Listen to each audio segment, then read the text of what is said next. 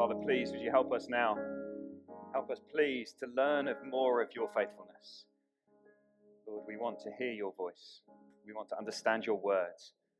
Holy Spirit, please, would you breathe life into our hearts, we pray in Jesus' name. Amen. Amen. Please do take a seat. Um, let me add my welcome. My name is John T. Um, it's great to welcome you to the Globe Church and to have you here. Um, I can't, I know that wearing masks is important at the moment, but I can't wait till we can take the masks off and we can really hear each other sing again. Um, but it's great to be able to sing and it's great to be able to declare God's praise. We, now, I'm really excited this afternoon. Okay, I'm really excited. If this is your first time at Globe Church, you have chosen a fantastically good Sunday to come because we're starting a new series and we're going to start to look at the life of Abraham. And the whole of this term, right up until Easter, we're going to be thinking about what we learn from this man, Abraham. But you might be forgiven for thinking, particularly if you're not that used to being in church, what the what on earth is the point of looking at some bloke who lived, what, 4,000 years ago? In a completely different situation, in a completely different place, in a completely different time, with completely different customs. What on earth? How has that got anything to do with us living in London? That's what I want to try and persuade you this afternoon. In fact, I don't, I don't just want to persuade you, I want to try and get you excited about why Abraham has so much to teach us. And the reason is because you are more connected to Abraham than you realize. Look, I love it when I make a connection with someone. You know, when someone, when someone mentions your town, the place where you grew up, it's like, whoa. And this seems to me that the smaller your town is, the greater your excitement when someone mentions it. You know, if they're from Birmingham, oh, you're from Birmingham, that's interesting. But if you're from, you know, a tiny Ivybridge, oh, you're from Ivybridge, there's only seven people who live there. but it's interesting, right? So if you have the conversation, so I'm from Southampton originally, eh, medium, you know, it's fairly exciting. What's the next question you If you're really from Southampton, what you do is the next thing you say is, where, whereabouts in Southampton are you from? and then they tell you where they're from. And there's a little sense of disappointment if, if it isn't your bit, isn't there? But supposing they go, actually, I'm from uh, a, a, place called Bitterne Park. No way, so am I. Which, which school did you go to? we can't help ourselves, right? You drive deeper and deeper into the connection because the better the connection is. What, what road did you live in? Cobble. That's my street.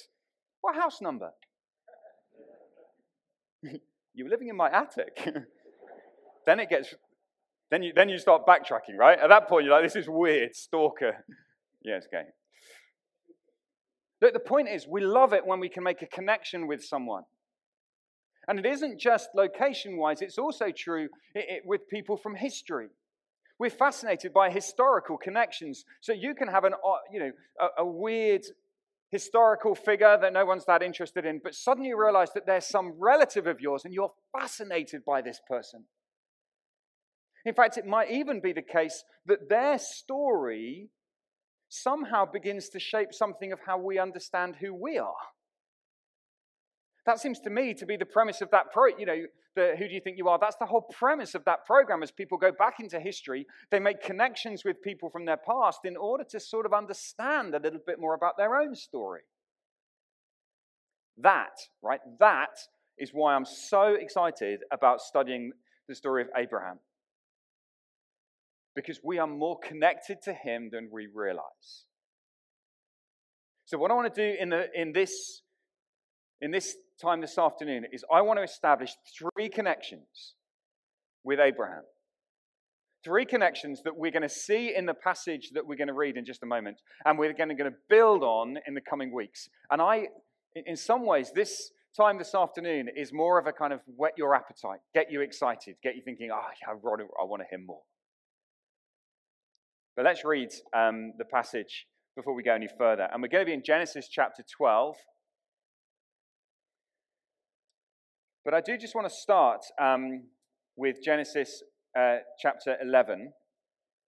and the last little bit of Genesis chapter 11.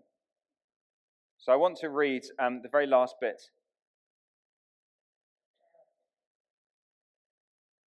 So Genesis chapter 11, and then we're going to crack straight on into Genesis chapter 12. This is Genesis 11, verse 31. Terah took his son Abram. Oh, now I need to explain. Uh, this might be patently obvious to you, but Abram is the same person as Abraham. Um, his name gets changed. We'll see why. We'll get to that. And I'm sorry, I, I will go in and out of Abram, Abraham, but we'll probably be able to cope with that. Terah took his son Abram, his, grand, his grandson Lot, son of Haran, and his daughter in law Sarai, the wife of his son Abram.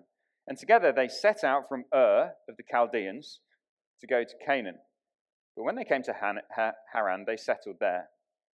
Terah lived 205 years, and he died in Haran. The Lord had said to Abraham, Go from your country, your people, and your father's household to the land I will show you. I will make you into a great nation. Bless you.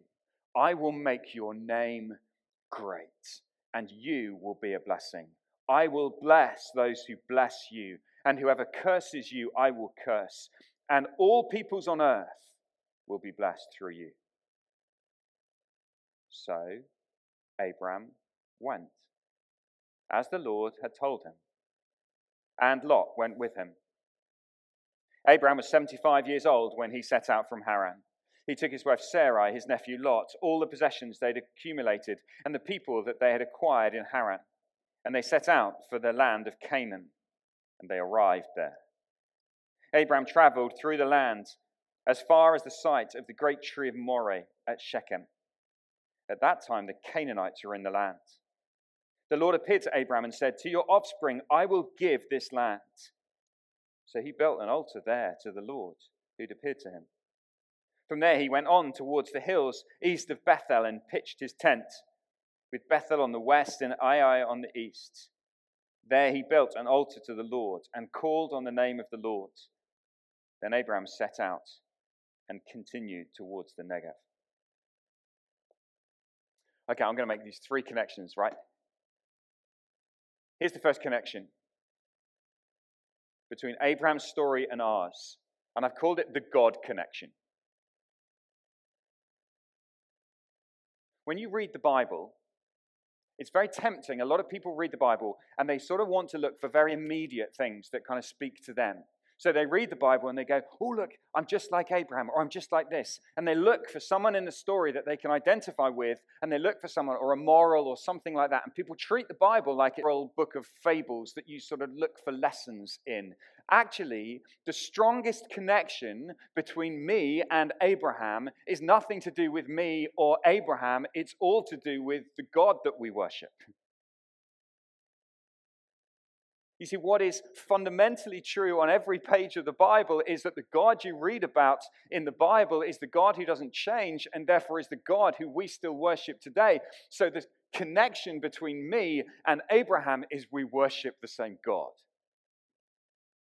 The connection between you, if you are someone who worships the God of the Bible, is that you worship the same God as Abraham. I think that that is pretty exciting.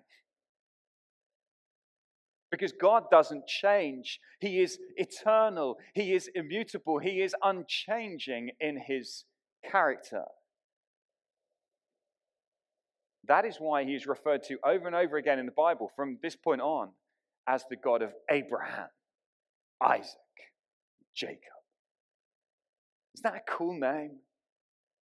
We worship the God of Abraham, Isaac, and Jacob. And that connection is emphasized throughout the story of God's people. So when God met Moses in a burning bush, Moses comes later in the book of Exodus. When God met Moses in a burning bush, what did he say to Moses? He didn't say, "Hey Moses, nice to see Moses, nice to see you." He said, "I am the God of Abraham, Isaac, Jacob. It is how God introduced himself. Moses, I want you to know fundamentally that I am the God of Abraham. Abraham worshipped me. King David, who comes quite a long way after Moses, prayed to the God of Abraham. Elijah, who came a little bit after King David, he stood on Mount Carmel. Right, the prophet uh, Elijah, if you don't know these stories, don't worry. But Elijah stood on this mountain of, and there was this um, conflict with the, the, uh, the, the prophets of Baal, this idol that the people were worshipping. And as Elijah stood on the mountain, this is what he prayed Lord, the God of Abraham, Isaac, and Jacob, let it be known today that you are God. You see, Elijah wanted the people to know. Elijah was so clear that he's not worshiping some recently arrived deity, he is worshiping the God of Abraham. And if you think it's just the Old Testament guys who are at it, well, when you get to the New Testament and you listen to Peter, when Peter stands up to preach before the Jewish Sanhedrin, he says this as he preaches the good news of Jesus this is where he starts. The God of Abraham, Isaac, and Jacob has glorified his son, Jesus. this is the great connection that links our story directly to the story of Abraham. And let me tell you this if you don't get this connection, if you disconnect, if you don't understand who the God is that we're worshiping, that he has this history to him, then what will happen is that we will constantly be reinventing God, reimagining God in our image, reconfiguring God in a manner that suits us and appeals to us. But we don't get to do that because He's not the God of 2022, He's the God of Abraham. You don't get to rewrite what He's like, you don't get to redefine Him or shape Him. You get to worship Him like Abraham did. So, this term, do you want to know him more? Do you want to know the God of Abraham? That's why we're going to study the book. And we're going to constantly be asking the question who is this God of Abraham? That's the God connection. And let me just make a practical suggestion at this point. When you come to pray, have you ever, ever prayed Heavenly Father, God of Abraham, please would you help me with my exams today? Because that is who we worship. And I want to encourage you. I want to, I want to encourage you to be praying like that. I'd love to hear that as a church family, to hear that praying for one another. God of Abraham. That we'd be excited about that. We're reading about our God. Anyway, that's the first connection. We're going to see that in a second. Here's the second connection and that is the Christ connection. In other words, as we read the story of Abraham, it is impossible to miss the connection that exists between Abraham's story and the story of Christ, Jesus. In fact, the first verse of the New Testament. So, the first thing that we're told about Jesus in the whole of the New Testament is, well, Matthew chapter 1, this is the genealogy of Jesus Christ, the son of David, the son of Abraham. And so immediately you see this story of Abraham has some direct connection with the story of Christ. We need to keep that connection in view. Before we start running around saying, oh, look, I'm like Abraham, I should do this like Abraham, first do we need to work out what is this Christ connection? How do those two stories map? Jesus, when he appears on the pages of human history, he doesn't exist in a vacuum. He's the son of Abraham. So, if we can understand Abraham better, then it will help us to understand Christ better. That's got to be good, right? So, this term, if we can understand and if we can get into this story of Abraham, you are going to understand God better and you're going to understand Christ better. That's going to be worth some effort, this term. And the whole of the Bible's like this it's all about Christ. Jesus is the great fulfillment of the Bible story. And therefore, we're going to look for that Christ connection. Here's the third connection, and that is the family connection. If you have faith in Jesus, if you are a Christian, if you believe that Jesus is the Son of God who loved you and died for you, then you have a direct connection to Abraham. Galatians chapter 3, verse 7, and we're going to come back to Galatians 3 in a bit. Galatians chapter 3, verse 7 says this Understand then that those who have faith are children of Abraham. Do you hear it? If you have faith in Jesus, you are a child of Abraham. When I was young, we used to sing the song Father Abraham had many sons, many sons had Father Abraham. I am one of them. So, anyone? I thought we'd all join in. Let's all praise the Lord. Right arm, Father Abraham. What was that about? What were we doing? We sang this ridiculous song, but it was right. It's a song that's true. The right arm bit, you nod your head, you stick your tongue out, and you keep singing. It's weird, but the, the fundamental reality is right. Father Abraham had many sons. Abraham had many sons, and you are one of them. And many daughters, and you are one of them if by faith in Jesus you belong to this family. So we're not reading about some random bloke from history. We need to take this story seriously. We need to take this story personally because his story is our story. Abraham is the man who believed God, he's the man of faith, and he's the father of all who will come after him and believe. So I want Abraham not to be someone who feels a million miles away from us, but this term that we'd get to know him better. Because he's ours, he's our father. And understanding that connection will help us to understand what it means to live by faith in the God that he worshipped through the Christ that came from his line. And we're going to see that it's more real than we think.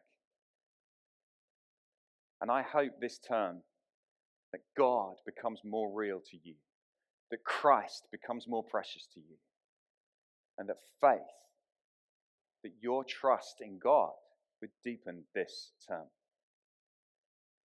But I do want us to get into this now because we've I've, I've set some big things up, all right? I want to get into this passage now, and I'm just going to take those three connections and show you them from Genesis 12, all right? We're going to see the God connection, then the Christ connection, then the family connection, and then we'll be done. Which is sad that we'll be done because it'll be the end. right, let's look, right, the God connection. Here's our question then. What is it we learn about God from this passage? Who is the God of Abraham? What is he like? Okay, well, here's the thing I want you to remember for today. The God of Abraham is the God who says, I will. I will. That's who he is. He's the God who speaks those words, spectacular words that break into Abraham's life and change the course of human history. That is not overstating it. We meet the God who says, I will. And if God says, I will, then notice that means that God is the one who takes all the initiative in this relationship. Do you notice how much God says and how much Abraham says? Yes, exactly. God says a lot. And a lot of what he says is, I will. I will, I will, I will, I will. God is the initiating initiative taking God. And that's good news because the world of Abraham's day was in free fall. It was spectacularly going bonkers. From the height and the beauty of creation, we have seen humanity repeatedly redesign, reconfigure, and reject the creator God. So the story of Genesis up to this point is that God makes a beautiful world. He's the beautiful creator king. But then we meet the audacity of Adam and Eve who try to steal God's place as the rightful king. So here's the free fall Adam and Eve trying to steal God's place, give birth to Cain, who is a murderer, who tries to steal God's right as judge. And as you follow the story on, you discover the generation of Noah's day who tried to steal God's worship. As they ignored the God who made them and lived on there for themselves. And from Noah, you get to the days of Babel and the defiance of humanity trying to storm the gates of heaven itself with the tower that they built. It is just a story of rebellion. Adam and Eve, Cain, Noah's day, the days of Babel. It's a story of chaotic freefall.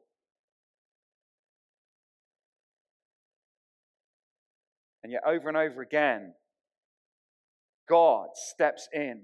God takes the initiative. It's always God. When Adam and Eve defy him, what does God do? He makes them clothes to cover their shame. When Cain murders his brother, what does God do? He puts a mark on Cain to protect him. When the days of Noah, when the people were rebellious and wicked against God, what does he do? He provides a way for Noah through the judgment in the ark.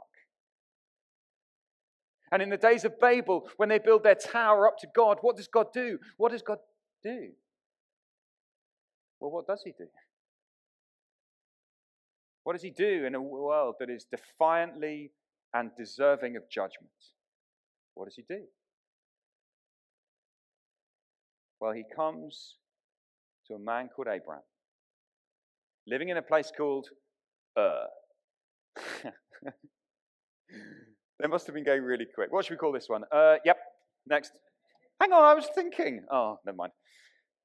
There he is living in Ur. And you know what? It isn't that Abraham was this kind of little bright, shining light in Ur. God said, Is there anyone? Is there anyone? Is there anyone who seeks me? Is there anyone who loves me? Oh, yes, look, there's Abraham. No, Joshua chapter 24 tells us that when God appeared to Abraham, he was worshipping idols. He wasn't some righteous, good person. He, he was as defiant as the rest, as the rest of them. And God steps in Abraham's not one of the good guys. He was stealing the worship God deserved, just like everybody else. And into that reality, God spoke. Now, this is important just for us to get clear. God spoke to them when they were still in Ur. This is why I read the end of chapter 11. And you can't tell that from Genesis chapter 11. In Genesis chapter 11, they seem to set out for the land of Canaan, but then stop off in Haran on the way and settle there instead. it's puzzling, isn't it? It's like, well, why did they set out for Canaan? What was that about? Well, it's only when you get to Acts chapter 7 and you read Stephen's speech that Stephen explains that God appeared to them when they were still in Ur. So here is Abraham worshipping his little idols. And while they're worshipping here in Ur, Terah and his whole family, the God of glory appeared to them in Ur and said, Go to the land of Canaan that I will give to you. And so they set out on their journey. But on their journey, they seem to get stuck in Haran. They settle there. And so God comes again to Abraham and says, Abraham, let's go. I will make you into a great nation. I will bless you. Go. But this is the reality into which God is speaking. And he comes and he speaks these words, I will. Now just think about those two words for a second. Those are words that create something. When you say I will to someone, you create something that didn't exist before. It may be a fairly meaning, you know, not that important history altering event. I will meet you tomorrow. I mean, that doesn't change the whole world, does it? But you have created something. You've created a relationship. You have taken the initiative. You said, I will do this. And now there is a story. Are you going to do it or not? Because you've expressed your intention, your will what you want to do, your desire, and so you say, I will. And the question is, well, will you? Are you someone who is faithful or are you someone who is unfaithful. And here is God coming to Abraham and saying, I want you to leave your country, your people, your father's household, go to land I will show you, and I will make you a great nation, and I will bless you, and I will make your name great. God says, I'm going to pour out on you. Abraham, this is my intention. You, little Abraham, from the Ur, from the idol worshipping nowhere, I have chosen you, and I will bless you. And those two words, I will, they land with a shuddering force on the pages of human history as God says, This is my intention. Against the backdrop of Babel and the defiance of humanity building their tower, God steps in, takes the initiative, He makes His promise. He is the initiative taking, promise making God who says, I will. This is what I will do. And when God says, I will, He's not kidding.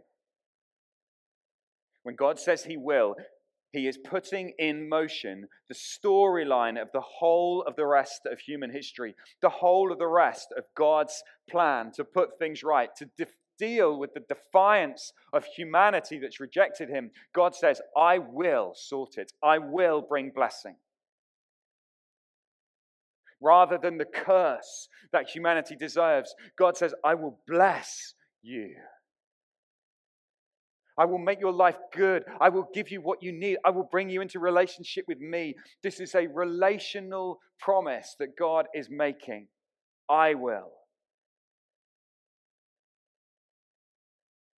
And the promises are huge. I'll make your name great. These are almost things that we're too nervous to think about, right? Making his name great.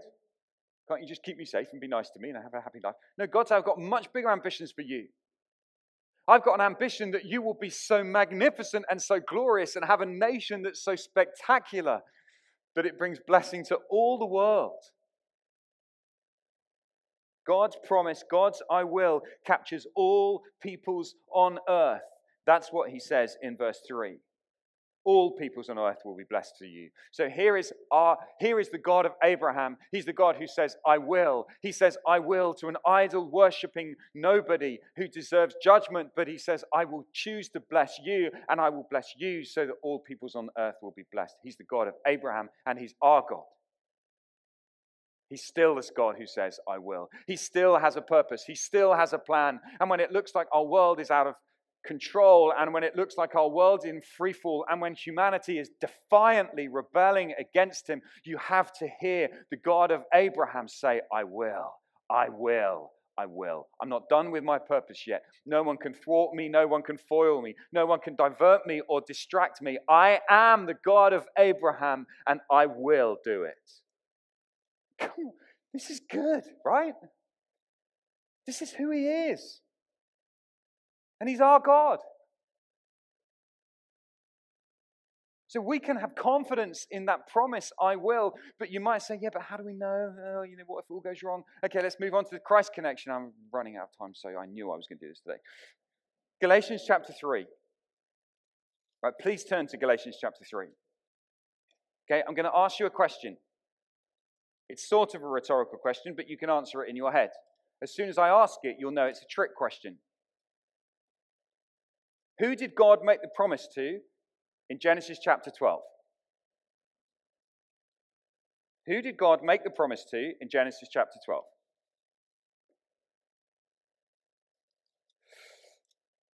If you, if you don't know the answer to that, then I, I'm, I'm really sorry. I've, I've failed badly. Right, we'd all say it's Abraham, right? He made the promise to Abraham. Yes, he did. Don't panic. Yes, he did. But there was more going on. And I want to read you a bit of Galatians chapter 3, which I remember the first time I read this, I was like, no way. That, that, that is, that's cool. So I hope you find it cool. In, Gen- in Galatians chapter 3, Paul talks a lot about um, Paul talks a lot about Abraham and about this promise. Okay, so for example, have a look at um, Galatians chapter 3, verse 7. Understand then that those who have faith are children of Abraham. Scripture foresaw that God would justify the Gentiles by faith and announced the gospel in advance to Abraham. All nations will be blessed through you. So, Abraham, the gospel was announced to Abraham in advance. That is the gospel, the good news of Jesus, that all people will be blessed through Jesus, was announced in advance to Abraham. So we're dealing with the gospel. Abraham knew the gospel, he was told it in advance. You say, hang on a second, but that, that hasn't answered the question you asked. No. Okay, so jump over a bit. Um, right, see verse 16. Right, here we go focus, was spoken to Abraham, and scripture does not say and to seeds, meaning many people, but and to your seed, meaning one person who is Christ. No, no, look, get this. The promise was made to Abraham and his seed, that is, his offspring. We go, oh, that's nice. It's for everybody. No, Paul says. He explicitly says, not to seeds, put an S there. Get rid of that naughty S because the promises were made to Abraham and his one offspring, Christ. Whoa. This is why it's cool. Because it means when God made the promise to Abraham, it was a promise to Abraham, yes, but bigger and wider and above and beyond the promise to Abraham. It was a promise to Christ. Now, Christ is the eternal Son of God, right? Stick with this. Christ is the eternal Son of God. And so, what Paul is saying is, as God spoke his promise to Abraham, you can rightly think that God the Father was speaking to his Son. Right, now, listen to it. Listen to this. Listen to God the Father speak to his Son. Son, I will make you into a great nation, and I will make your name great. I will make, and I will bless you, and you will be a blessing. I will bless those who bless you, and whoever curses you, I will curse, and all peoples on earth will be blessed through you. Through who? Through Christ. Why is it that God would say to some random man, I'm going to make your name great? Because it was never about Abraham. It was always about Christ. So it was always a promise of God the Father saying to his son, Son, I'm going to make your name so great. You're going to have the greatest name from all of human history. All of humanity will worship will see this name that is above every name, that at the name of Jesus, every knee would bow. And son, I'm going to make you a great nation. You're going to have countless, millions of people who belong to your nation. All peoples are going to be blessed through you, Christ. You see, we have to understand that that is why this promise is so unbreakable. Because it's a promise between the Father and the Son. You telling me that the Father's going to break a promise to his Son? No way. So, yes, Abraham sort of gets caught up in the promise along the way, but he is just a small part of this bigger story. You see, by the end of this series, we should be flat on our faces worshiping Christ, celebrating Jesus, celebrating the one who is the ultimate receiver of the promise. Because it was always about him. We don't have to sort of look around and go, oh, is this Jesus? Oh, here's here's a, if you look at squint with one eye, you can sort of make that into a J and maybe that's Jesus. We don't have to try and find him. He's everywhere. It's all about him. Sorry, sorry, I'm so excited about Christ. And we want to know him. We want to explore Him because how is it that God is going to bring this blessing to the nations? How is it that God is going to take this world that has stolen His worship, that has stolen His throne, that has stolen what is rightfully His? How is He going to take that world and bring it to a place of blessing? He will send His Son, and His Son will bear the curse so that we might enjoy the blessing. It was always the plan, it was always the promise, and God the Father spoke it to His Son all those years ago. You're caught up in something much bigger than you realize. Here is the God of Abraham. Here is the God of our Christ Jesus, the one who came from the Father. And just as Abraham was told, go, go to that place, so God the Father said to his son, go. Go to that place, and I will bless you. It's all about Him. So we're going to be on the lookout for the Christ connection. Throughout this story, we're going to be asking this question what have we learned about God? What have we learned about Christ? And then the third thing, the family connection. Because we've only done the blessing bit and we've, ah. Oh. Have a look at verse 4. So Abraham went. What does faith look like in action? This is what faith looks like. God says, God speaks, God says, Go to the land I will show you, I will bless you. And Abraham says, Yes, I'll go. He has to leave behind all that is familiar to him. He has to leave behind his father's household. He has to leave the place where he is comfortable. They've settled in Haran. It's nice in Haran. They didn't really want to go to Canaan. They were on their way, but they're, uh, we're here now. Let's just stay here. And God comes and says, No, Abraham, I want you to go. So Abraham went. I love the simplicity of it. Faith really is very simple. God speaks, and we say yes. We go. We trust Him. But there is perhaps a hint here that Abraham has still got a lot to learn about faith. See, could it be that taking Lot with him was more than God told him to do? He was told to leave behind his father's house, but now he takes Lot with him. And Lot, we'll see in the coming weeks, actually causes a lot of trouble for Abraham. And so you begin to see that Abraham, although he is this man of faith, he's not the perfect hero. And we're going to learn loads by watching him, our father, the one whose line we're in by faith, learning from him. Off they go. They leave Haran. They arrive in Canaan. When they get there, what's the first thing that he does? He travels through the land. And he notices that the Canaanites are in the land. See, here's the problem. God's big, I will. I'm going to make you a great nation. I'm going to make your name great. You imagine Abraham going, yeah, yeah, yeah, this is awesome. But then when he gets to land, he's like, oh, bother, there's already some people here. Oh. So I've got a problem because the land you promised me already seems to be taken. I went out with my brother last night to Burger King. this, is, this isn't going to help anything. But I have to tell you now. And, um, oh, for goodness sake. Right, I went to Burger King. I sat down at a table. We sat down at a table, and uh, there was already a warm bag of food on the table. And then the people came back and they said, We're already sitting here. We said, Oh, very sorry, very much. What's the point of that? The Canaanites were already in the land. There was someone already on the table.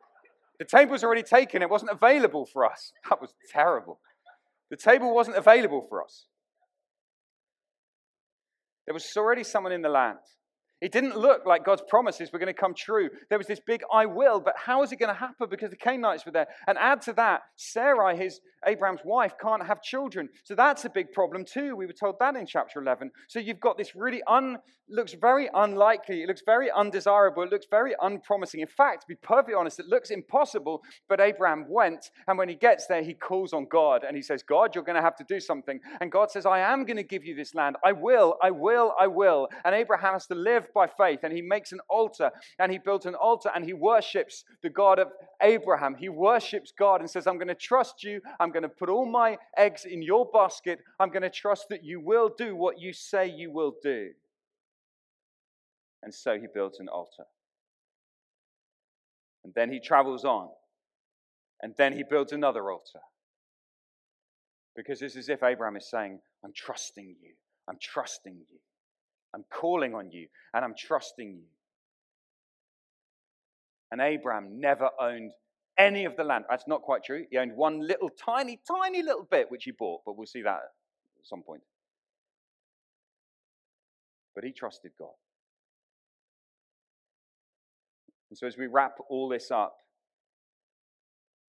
here's where I just want us to land.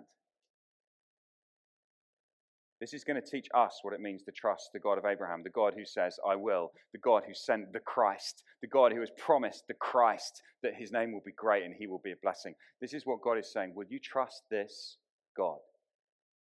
Will you trust him? I think this is what lots of us do. I think this is what I do. I sit in a service like this and I go, yes, maybe, quietly in my heart, obviously.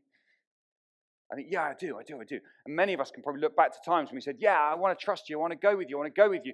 But what happens is we go, yeah, I'm on my way, I'm on my way. Oh, oh, that looks nice. Haran, hello.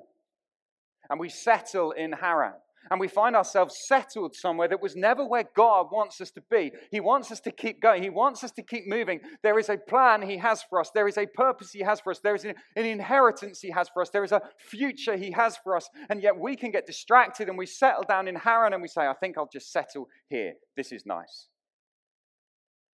And my prayer this afternoon is that you would see such a great, glorious vision of the God of Abraham, that you would see such a magnificent picture of the Christ, the one that he's promised this nation to, that you would say, I'm not settling here. And where you find you've settled, perhaps you've settled as a Christian, you know, your Christian life, you sort of went, yeah, this is exciting. Oh, plateau, plateau, plateau. Get off the plateau. Get out of Haran. Move. Do something. And you must say, I don't know what to do. I don't care. Do something. Do something that God tells you to do. Live for Him. Take some risks for Him. Set out. Stick something on your desk that says, I'm a Christian. something, it could be more subtle than that if you want. I used to have a mate who walked around with a t shirt that said, Ask me about Jesus. And people used to go, Can you tell me about Jesus? And then he'd tell them about Jesus. I thought, it's genius. I don't care. Do something. Let's not be people who settle in Haran and who say, God, um, a mediocre view of God. Let's do something. Let's go somewhere. Let's have a plan. Let's have an ambition of what God might do. Let's be like that as a church. We can't settle. Oh, look, we've got a nice hall. This hall, we can't be settled, right? That this hall is big enough for us, or that this hall is all that God has. No, we've got to keep pushing. We've got to keep saying, God, what do you want us to do? Where do you want us to go? How do you want us to grow? How do you want us to change? What do you want us to invest in? What do you want us to do with our lives? Let's be people who ask these questions, who keep pushing and who keep pursuing. And if you're someone you say, oh, no, I'm not a Christian, I don't know anything about anything. Well, then I want you to know the God of Abraham comes to you today in Ur, where you're living, and he says, Come on, come to me. Come be part of my story. Come be part of my plan. Come be part of the story of the Christ, the one who loved you and gave himself for you on the cross, the one who will forgive all of your sin and all of your rebellion. Come be part of my story. That's what it means to be connected to Abraham. We need to finish, man. Sorry.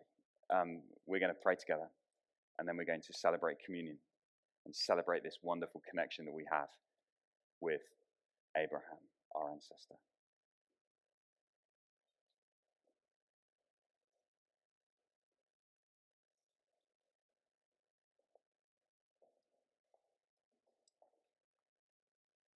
Father, we thank you God of Abraham, we worship you. God of our Lord Jesus Christ, we celebrate you. Father, thank you for all that you are. And we pray that you would please help us to live a life of faith, to not live a life of settled mediocrity, but to live a life where we see your impossible promises and we pursue you and we go after you. Lord, please teach us, we pray. Yeah, please be at work in every single one of us in Jesus' name. Amen.